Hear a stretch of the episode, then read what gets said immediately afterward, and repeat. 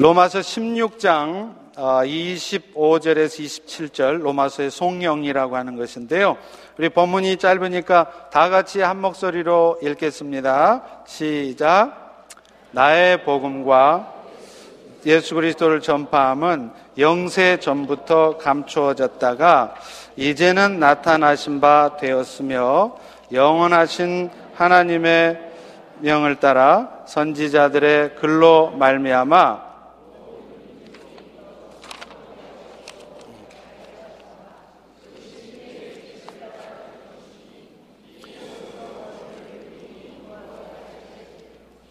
지혜로우신 하나님께 예수 그리스도로 말미암아 영광이 세세 무궁하도록 있을지어다. 아멘. 네. 어, 교회 안에는 다양한 믿음의 모습들이 있습니다. 어떤 분들은 이제 신앙생활을 시작한 지 얼마 되지 않으셨기 때문에 말씀을 들어도 그게 도대체 무슨 말인지 잘 알아들을 수도 없고요. 또 그러다 보니까 우리가 예수 믿어 받았다고 하는 은혜가 그렇게 축복된 일인가? 그게 그렇게 대단한 일인가? 하며 생각을 하시는 분들이 있습니다. 또 반면에요. 어떤 분들은 세상 사람들 보기에도 참 절망할 수밖에 없고 답답 해 보이는 그런 상황에 처해 있는데도 도대체 어디서 그런 담대함이 나오는지 평강 가운데 오히려 감사하면서 흔들림 없이 살아가시는 분들이 있습니다. 또 그런가 하면은요, 몇 년 전까지만 해도 그런 믿음의 삶을 살았지만 어떤 이유에서든지 지금은 별로 기쁨도 없고 감사도 없고 마음의 평안이 누려지지 않는 분들도 있습니다. 그런데 이 모든 분들에게 모두가 다 필요한 것이 있습니다. 그것은 바로 복음입니다. 왜냐하면 복음은 우리의 영혼을 새롭게 하는 능력이 있기 때문에 그렇습니다. 우리로 하여금 어떤 사탄의 유혹이, 어떤 사탄의 공격이 있어도 그 사탄의 유혹과 공격 앞에서 흔들리지 않을 수 있는 그런 확신을, 굳건한 믿음을 가져다 주기 때문입니다. 그리고 언제부턴가 우리의 마음속에 식어져 있던 불이 다 꺼져버린 그런 마음들을 다시 한번 뜨겁게 회복시켜 주는 것이 복음이기 때문에 그렇습니다. 우리의 가슴 구석구석에 하나님의 사랑이 얼마나 엄청난 것인가를 다시 한번 깨닫게 하고 느끼고 해서 어떤 고난과 역경이 온다 할지라도 그것을 능히 넉넉히 이겨내 나갈 수 있게 해주는 것, 그것이 바로 복음이기 때문에 그렇습니다. 이 말씀은 만약 오늘 또 여러분이 현재 살맛이 별로 안 난다거나 삶의 무게에 눌려서 아무런 소망도 기쁨도 없으시다면 이제는 그야말로 다 포기하고 싶고 떠나고 싶고 그저 답답한 마음만 있다면 여러분이 가장 먼저 하셔야 될 일은 어찌하든지 다시 복음의 말씀을 들어야 된다는 것이에요. 다른 것으로 우리의 마음을 강하게 하려고 하지 않아야 됩니다. 다른 것을 통해서 위로를 받고 힘을 얻으려고 하지 않아야 됩니다. 물론 우리에게도 여행도 필요하고 잠시 육체의 쉼도 필요해요. 그러나 그런 세상의 것들은요, 사람들의 말은요, 잠시 동안만 우리를 위로해 줄 뿐입니다. 우리의 삶을 근본적으로 바꿔 놓지 못합니다. 결국은 우리의 삶의 주인 되신 하나님께서 우리의 영혼을 새롭게 하시기 위해서 우리에게 주신 복음, 그 복음을 들을 때만이 우리의 영혼은 다시 회복되어지고 견고케 되어지는 것입니다. 오늘 본문도 그런 이유를 분명히 밝히고 있습니다. 복음이, 복음이 우리를 견고케 하는 능력을 갖고 있다는 거예요. 오늘 본문의 말씀은 이미 여러분이 읽었다시피 모두가 다 한 문장으로 돼 있어요. 그래서 분석하기가 참 쉽지가 않습니다. 그렇지만 이 말씀에, 이 세 구절의 말씀 안에 하나님의 복음에 대한 심오한 진리가 들어 있습니다. 가장 먼저 바울은요, 이 복음을 말하면서 복음은 뭐냐? 능히 우리를 견고케 하는 것이라 이렇게 말하고 있습니다. 우리 다 같이 한번 따라서 해보겠습니다. 복음은 복음만이 우리를 견고케 한다. 개혁성경에 보면 원래 이 본문이 쓰여진 순서가 원래 성경이 쓰여진 원문하고 원어로 쓰여진 순서하고 다르게 되어 있습니다. 먼저 우리 25절, 26절의 말씀 다시 한번 한번 읽어보겠습니다. 시작.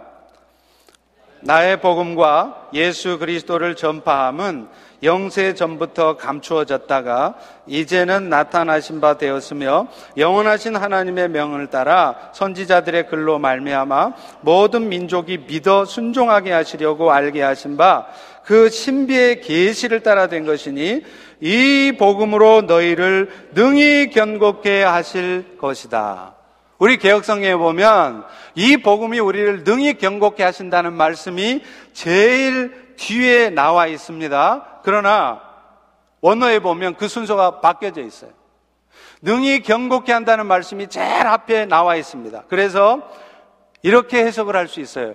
너희가 견고케 되어지는 것은 오직 나의 복음과 예수 그리스도의 전파함으로 이루어진다. 이렇게 돼 있다는 것이죠. 복음을 통한 하나님의 능력은 우리를 견고하게 하는 것으로 나타나요. 여기서 견고케 한다는 이 단어가 원어로는 스테라조, 스테리조라는 단어를 쓰는데 그 뜻이 뭐냐면 새로운 회심자가 잘 양육되어져서 튼튼하게 해주는 것, 이것이 바로 견고케 한다 하는 의미예요.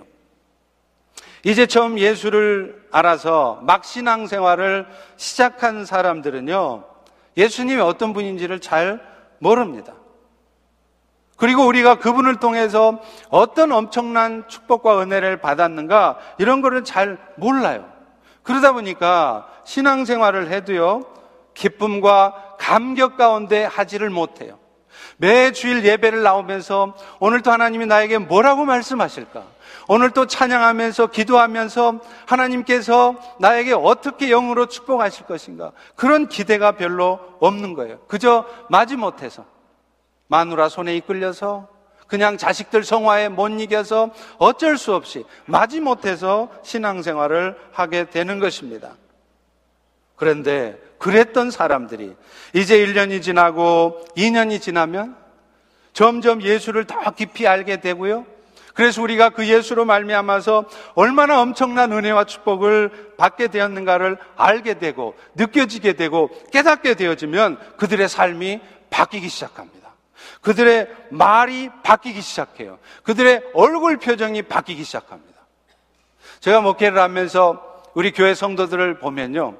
어떤 성도님들은 저희 교회 처음 오실 때 얼굴에 잔뜩 그늘이 져 있어요. 무슨 인생의 고민과 어려운 일이 많은지 세상의 모든 짐은 다 홀로 지신 것처럼 얼굴이 잔뜩 흐려져 있고 잔뜩 어두워져 있는 분들이 계십니다.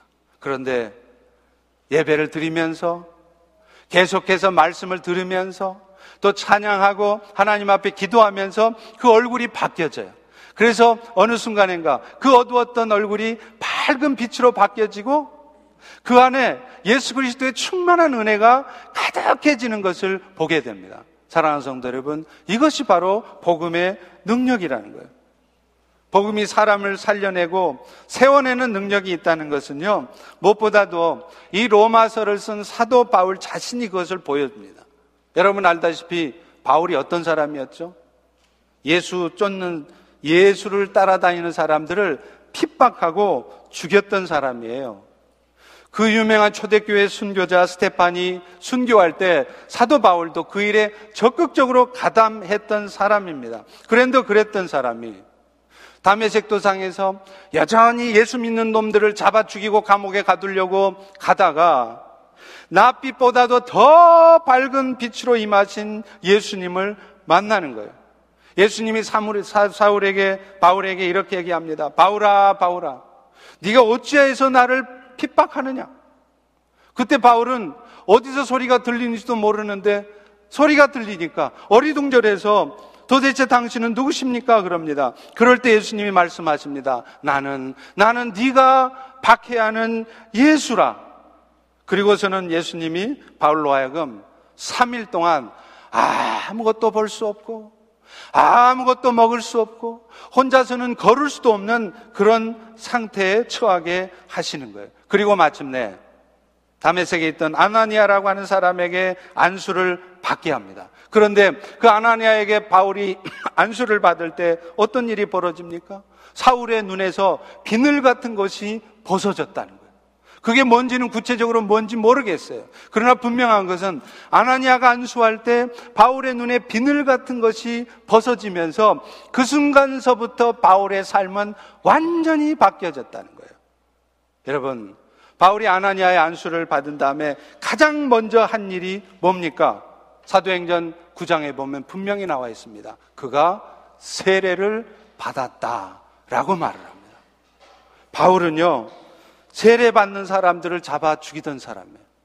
세례 주는 사람들을 감옥에 가두던 사람입니다. 그런데 어떻게 그랬던 사람이 자기 스스로가 세례를 받을 수 있습니까? 그리고 그가 세례를 받은 후에 곧바로 한 일이 있어요. 사도행전 9장에 보면 자세히 써 있습니다. 그 즉시로 바울은 회당에 나가서 자기가 만난 예수가 바로 하나님의 아들이시라고 전파한다는 거예요. 사도 바울은 신약 성경의 3분의 1을 썼습니다.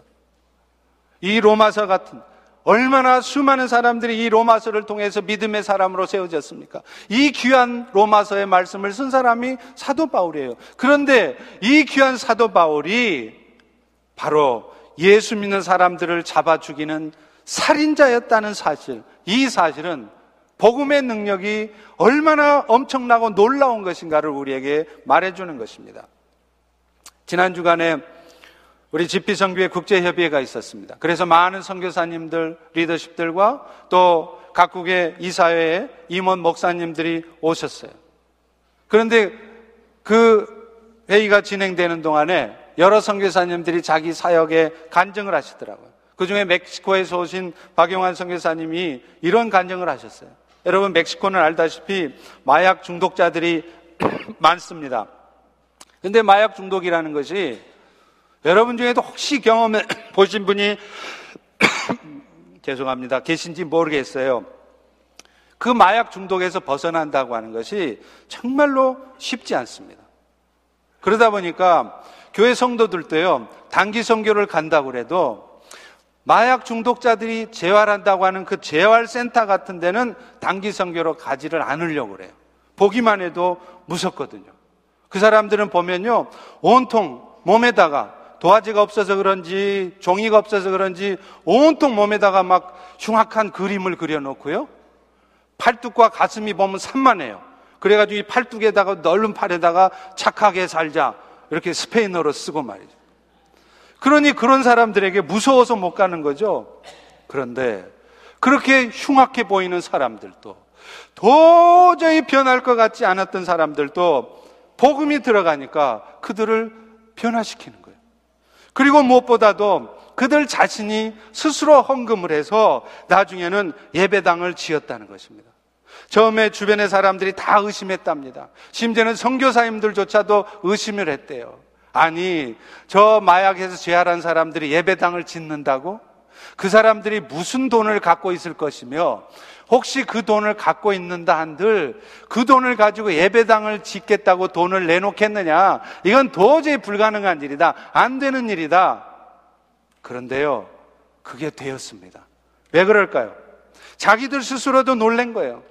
자기 스스로 자기 의지를 가지고 아무리 마약을 끊으려고 해도 끊을 수 없던 사람들이 예수 그리스도의 복음이 들려지고 또 그 복음이 받아들여지니까 자기도 모르는 사이에 마약이 끊어지는 거예요. 자기도 모르는 사이에 삶이 바뀌고 말이 바뀌고 얼굴 표정이 바뀌는 것입니다.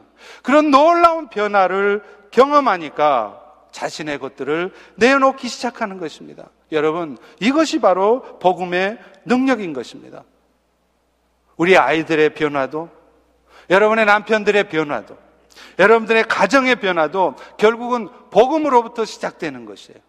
아무리 야단을 많이 치고, 아무리 좋은 말을 많이 해줘도 복음의 말씀이 들려지지 않으면 그 가정에는, 그 자녀는 변하지 않습니다.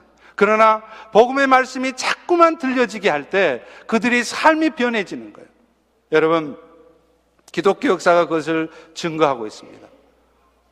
여러분이 아시다시피 예수님이 계셨을 때 초대교회 때 엄청난 부흥의 역사가 있었죠. 그런데요, 놀라운 것은 그 2000년의 기독교 역사에서 계속 부흥이 있었는데 초대교회 때 엄청난 부흥이 있다가 그로부터 약 1400년, 1500년 동안 하나님의 부흥의 역사는 없었습니다. 그리고 마르틴 루터가 1517년에 종교 개혁을 일으키면서 그때부터 다시 부흥의 역사가 시작돼서 1500년대, 1600년대, 1700년대 웨일스의 부흥, 건초토미 기도회를 통한 부흥, 아주사의 부흥, 오늘날 20세기, 21세기 이럴 때까지 계속해서 부흥의 역사는 계속 나타나고 있어요. 근데 여러분, 왜? 왜 초대교회 때부터 마르틴 루터의 종교개혁 때까지 1400년 동안에는 부흥의 역사가 없었을까요? 그 이유를 여러분 생각해 보셨습니까? 바로 그 이유는 마르틴 루터가 종교개혁을 하면서부터 성경이 각국의 언어로 번역되기 시작했습니다.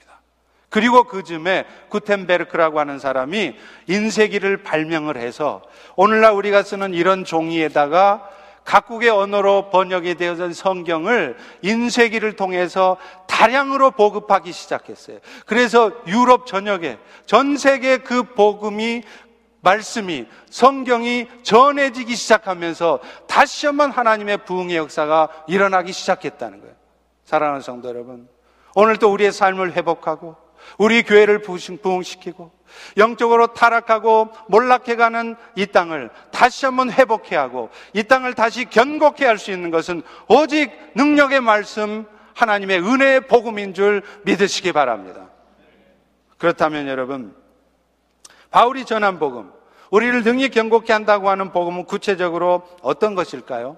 바울은요, 자신이 지금까지 로마서를 통해서 계속해서 설명했던 그 복음은 바로 그리스도에 대한 전파라라고 얘기를 합니다. 사실 바울은 로마서를 시작할 때부터 그것을 이미 말하고 있어요. 그래서 로마서 1장 2절에 보면 이 복음은 하나님이 선지자들을 통하여 그의 아들 예수에 관해서 성경에 미리 약속하신 것이라 이렇게 말해요. 재미있게도 사도 바울은 로마서의 시작과 끝을 동일한 말씀으로 시작하고 동일한 말씀으로 맺고 있어요. 오늘 본문에도 나오잖아요.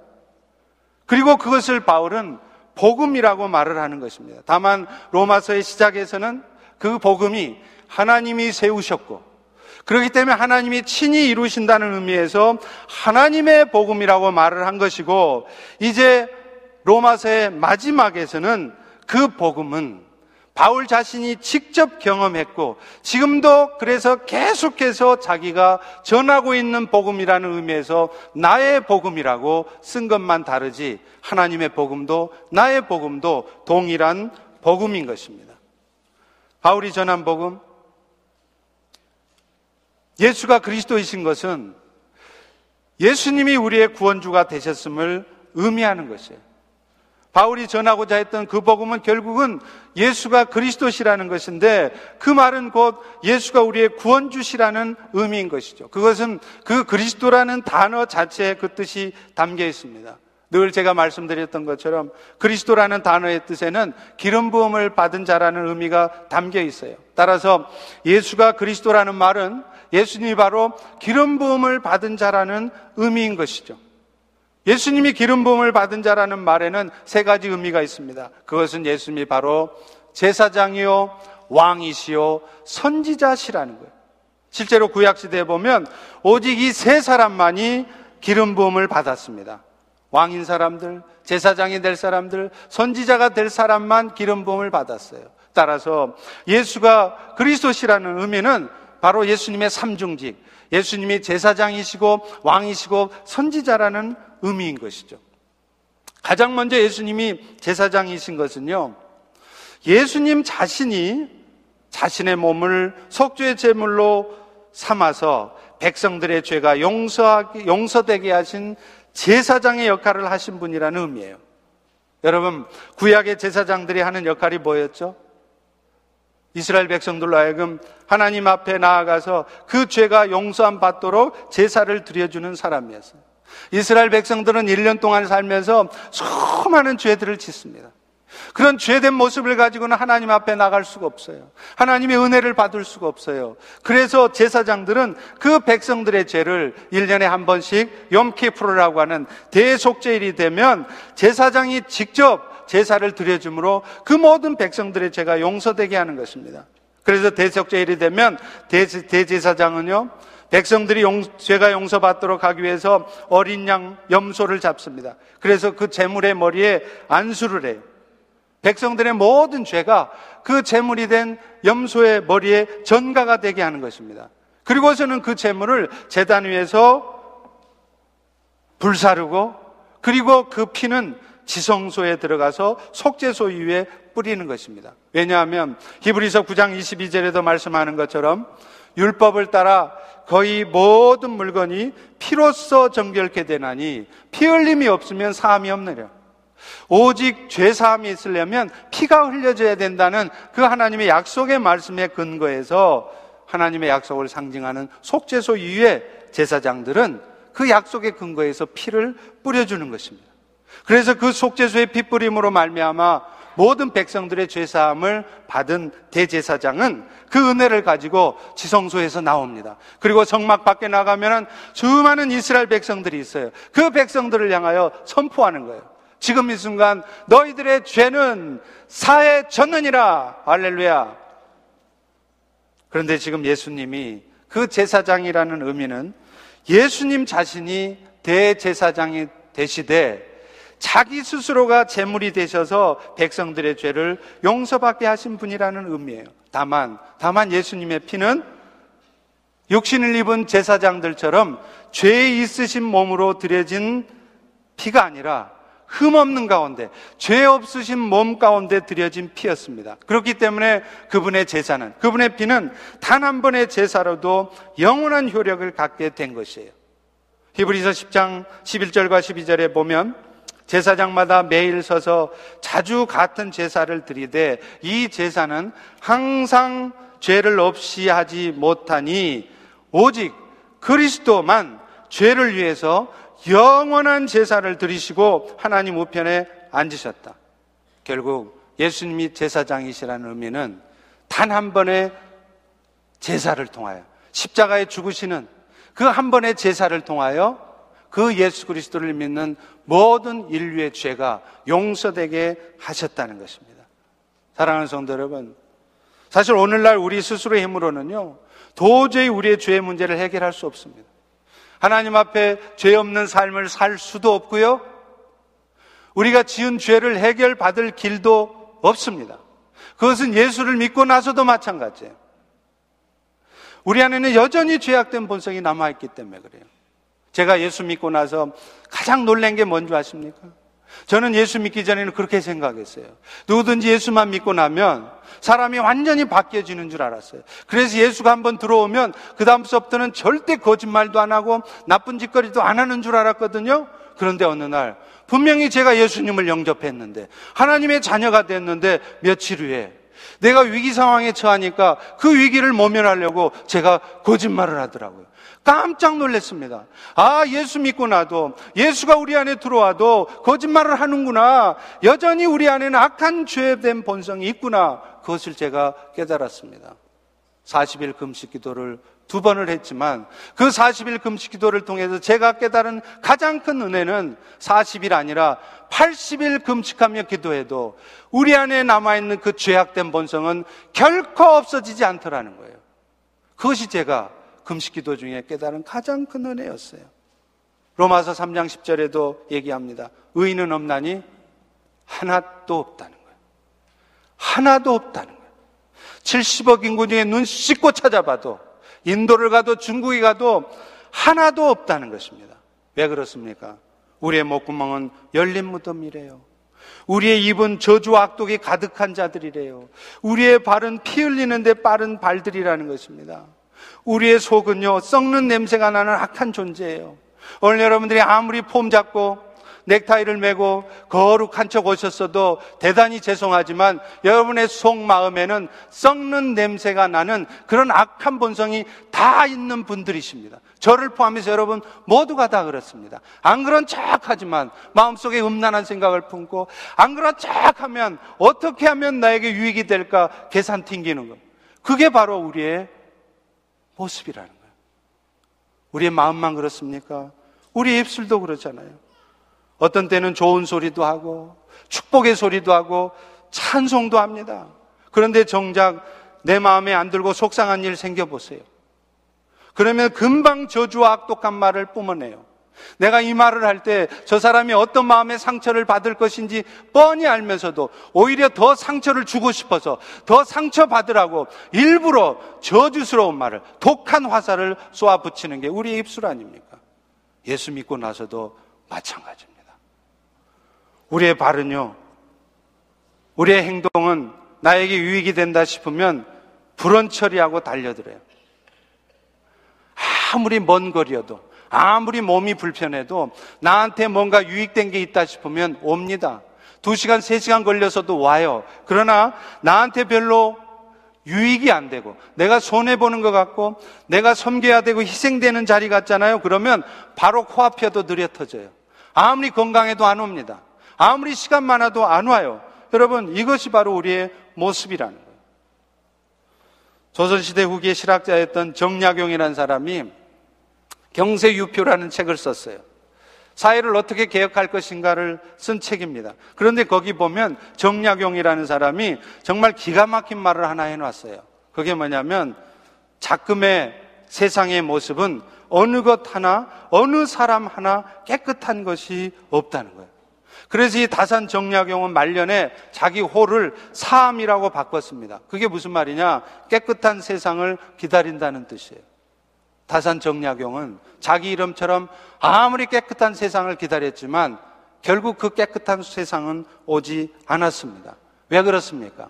인간의 죄악된 본성은 시대를 초월해서 어느 때나 어느 시절에나 어떤 사람에게도 있었기 때문입니다.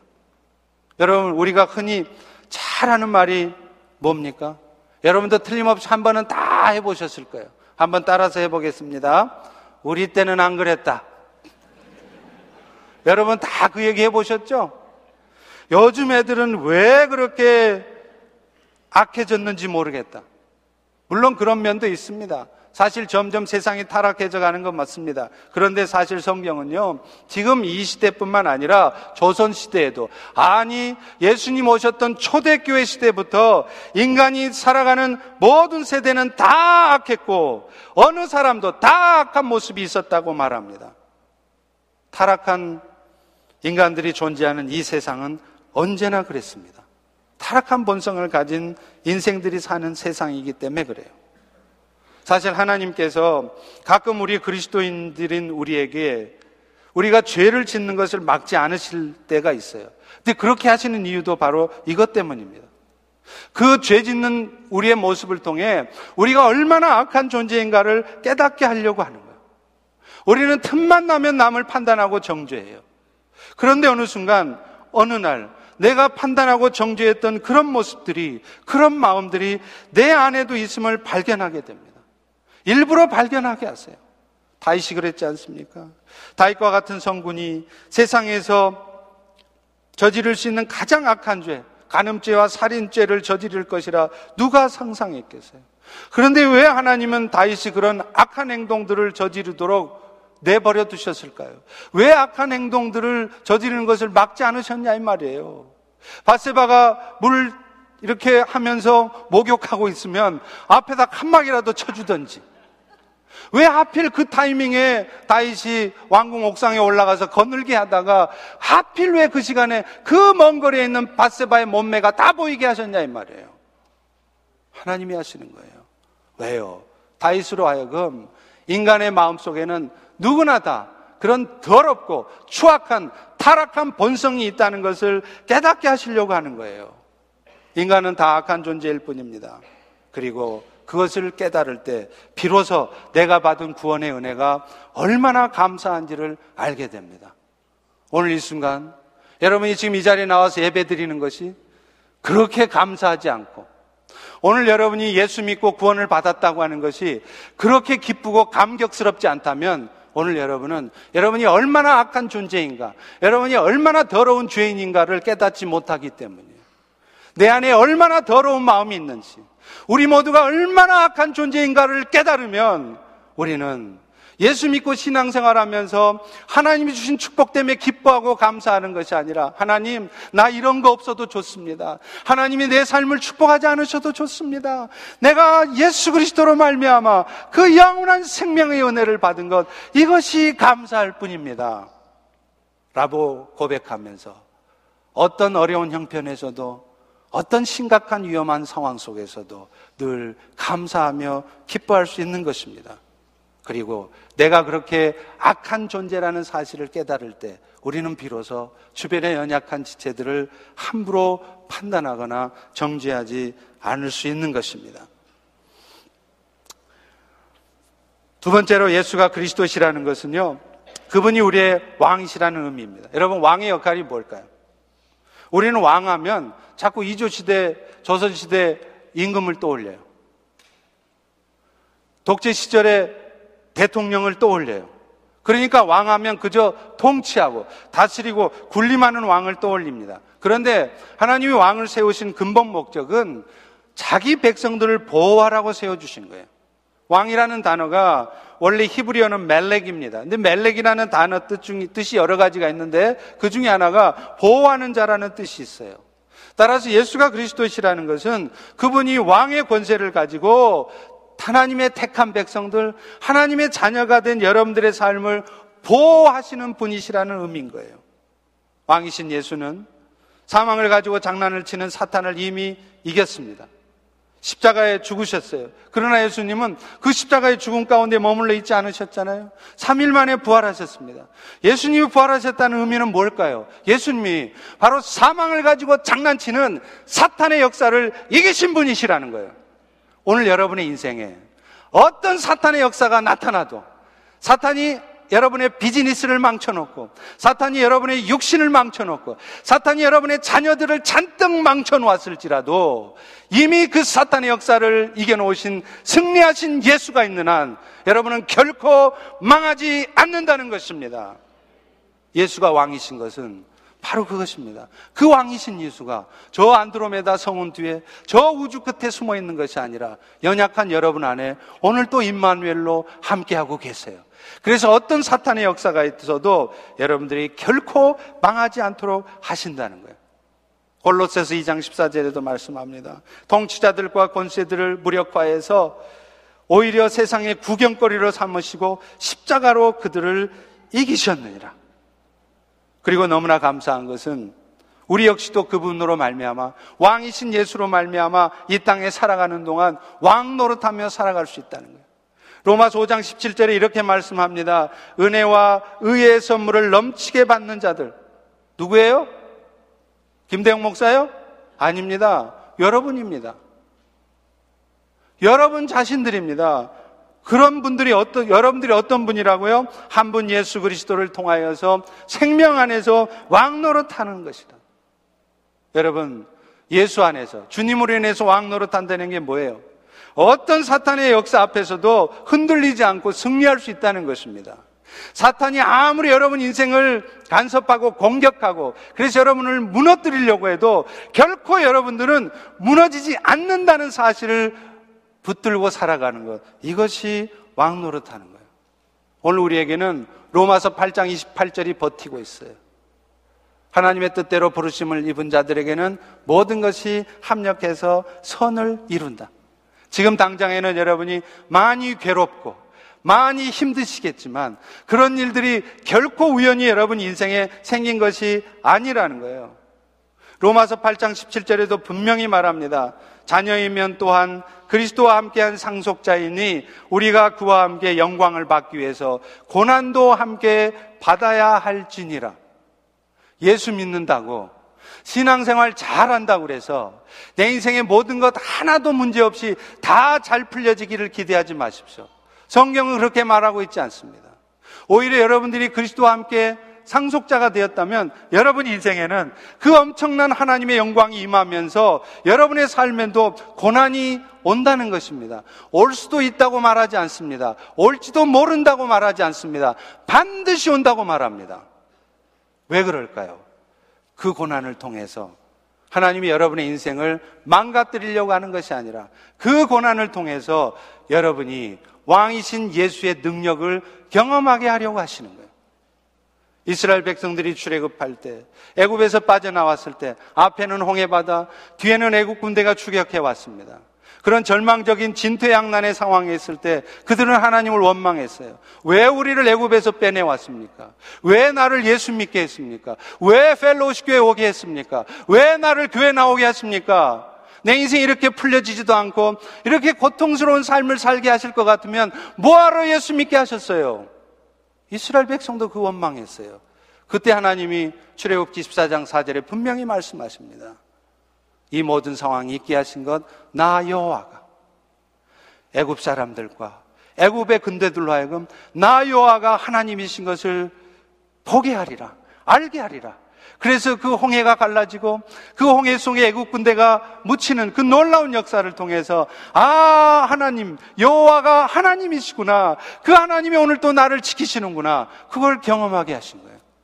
오늘 여러분의 인생에도 지금 잠시 잠깐 위기의 순간 실망할 수밖에 없는 상황에 있다고 해서 절망하지 마십시오. 그것은 잠시 지나쳐가는 과정입니다. 그 일을 통해서 여러분 안에 있는 예수가 사탄을 이미 이기신 승리하신 예수인 것을 알게 하실 것입니다. 할렐루야! 그리고 무엇보다도 그 과정을 통해서 여러분들을 더 낮추시려는 거예요.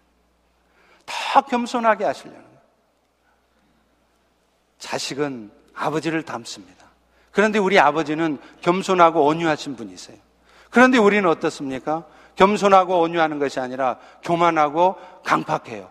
거칠어요. 세상 말로 까칠해요. 그런 우리들을 하나님은 결코 가만 놔두지 않으십니다. 나는 너희가 그런 모습으로 살기를 원하지 않는다. 아들아, 딸아, 너도 나처럼 제발 겸손해져라. 너도 나처럼 제발 온유해져라. 그래서 하나님은 오늘 또 여러분의 인생이 뜻대로 되지 않게 하시는 거예요.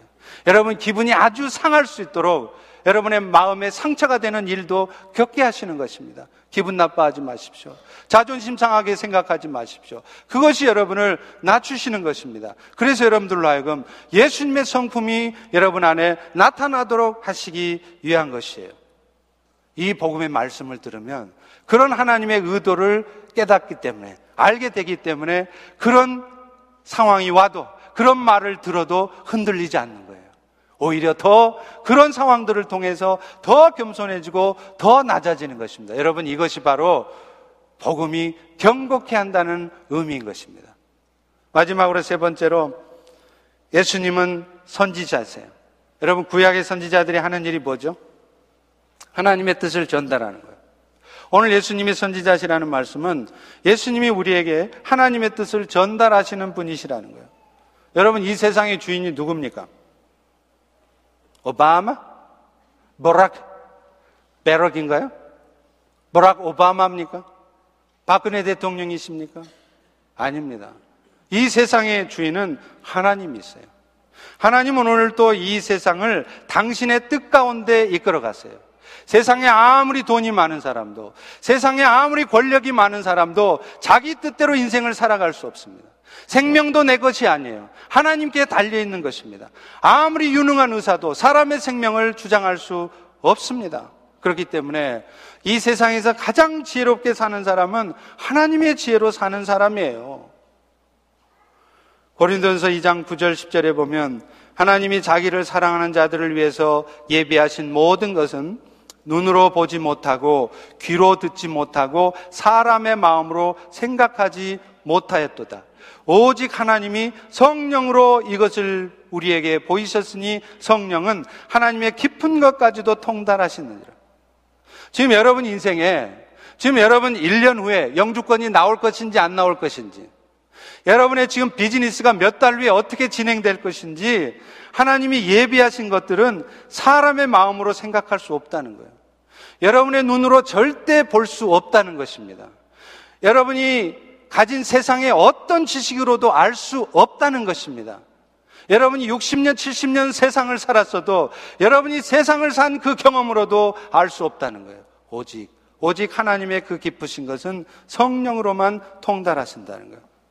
오늘 예수님이 우리에게 선지자로 오셨다는 것은 그 예수님의 영 성령을 통해서 하나님의 뜻을 우리에게 알려주시는 거예요.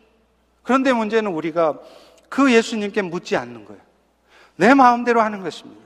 사업 문제든지 자식 문제든지 주님께 묻지 않고 내가 원하는 대로만 하려고 해요. 내 마음의 욕심에 이끌리는 대로만 하려고 해요. 하나님이 우리를 예비, 예비하신 일은 사람이 알지 못한다고 했는데도 여전히 내 인생길을, 내 지식을 가지고, 내 힘을 가지고 살려고 하는 것입니다. 그러니, 그러니 우리 인생이 막히는 것입니다. 우리 뜻대로 되지 않는 것입니다. 사랑하는 성도 여러분, 하나님의 말씀은 살아있고 운동력이 있다고 그랬어요. 사람 살리는 힘이 있다는 말입니다. 말씀 앞에 가면 부담스러워서 피하고 싶어 할 것이 아니라 사실은 그 말씀 앞에 가야 돼요. 그 말씀 앞에 나아갈 때 그 말씀이 나를 변화시킵니다.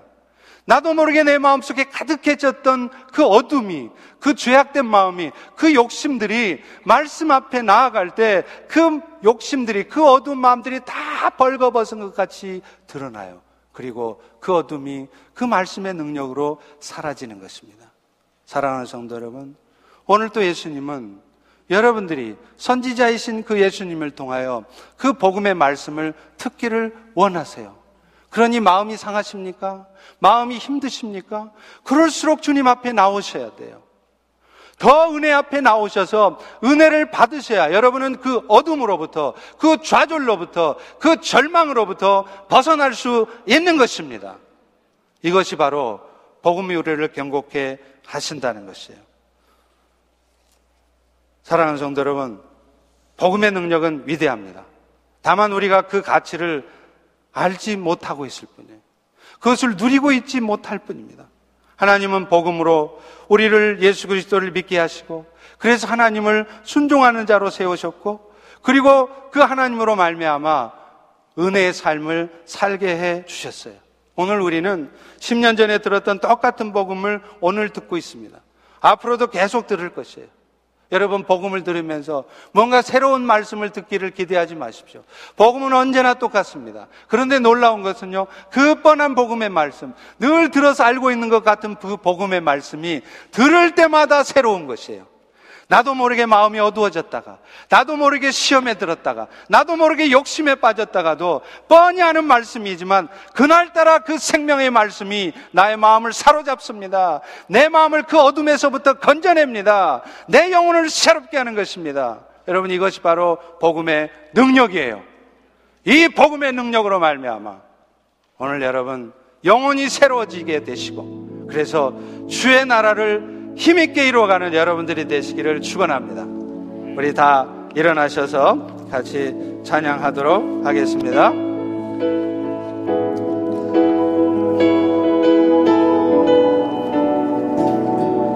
뭐 하시죠?